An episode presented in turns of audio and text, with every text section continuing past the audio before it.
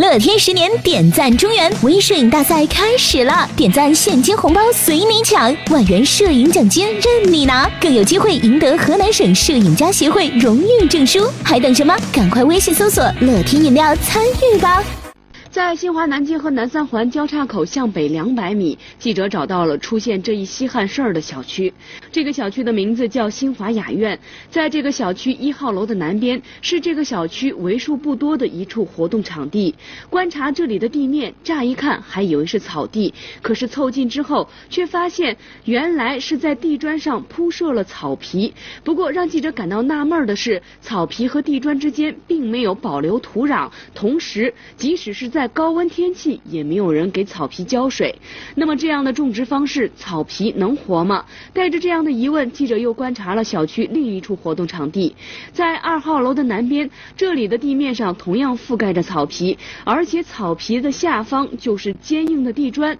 经过记者初步统计，目前在这一小区涉及在地砖上铺设草皮的面积总共近一千平方米。这这啥时候种啊？没没多长时间，没多长时间。嗯，这种上能活吗？我看它都。这会活，这会活，这这这这原来可干净。本身我是搞绿化的，这一块根本都不可能成活的，你知道吗？因为它下面根本没有那个那个水土的保湿层了。没有水土保湿层。对。你那正常情况下得有地下得留多厚才有水土保湿层？一般的十呃十十到十五公分基本上就可以了。正常情况下。种植草皮一般要在下方保留足够的土壤，另外还要让土壤保持一定的湿润度。那这里为什么会出现直接在地砖上铺草皮的现象呢？同时，记者在现场还注意到，这里将近一半的草皮已经出现了发黄干枯的现象。住户说，草皮是物业公司铺设的。记者随后找到了小区的物业——河南盛世物业管理有限责任公司新华雅苑物业管理处。情况是咋回事？这种情况？啊！采访中，物业公司的工作人员既不愿意解释在地砖上铺草皮的原因，同时对于草皮开始死亡的现象也不愿意做出表态。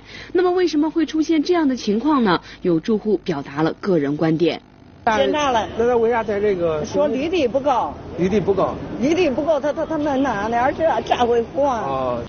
物业公司究竟是不是为了应付检查？为了应付什么样的检查？由于物业公司方面没有做出任何回应，记者也不得而知。不过就在采访的第三天，当记者再次来到这里时，发现所有的草皮已经消失不见了，地面上又重新露出了地砖。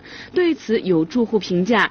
即使是不追究物业公司铺设草皮的真实原因，就算是站在节约资源的角度，按照一平方草皮六块钱来算，再加上耗费的人工成本，涉及金额已经达到了八千元以上。那你干点有意义的事儿呗？那能干这呀？干完了有啥用？不还是扔？瞎费功夫，浪费我国家的资源，浪费钱。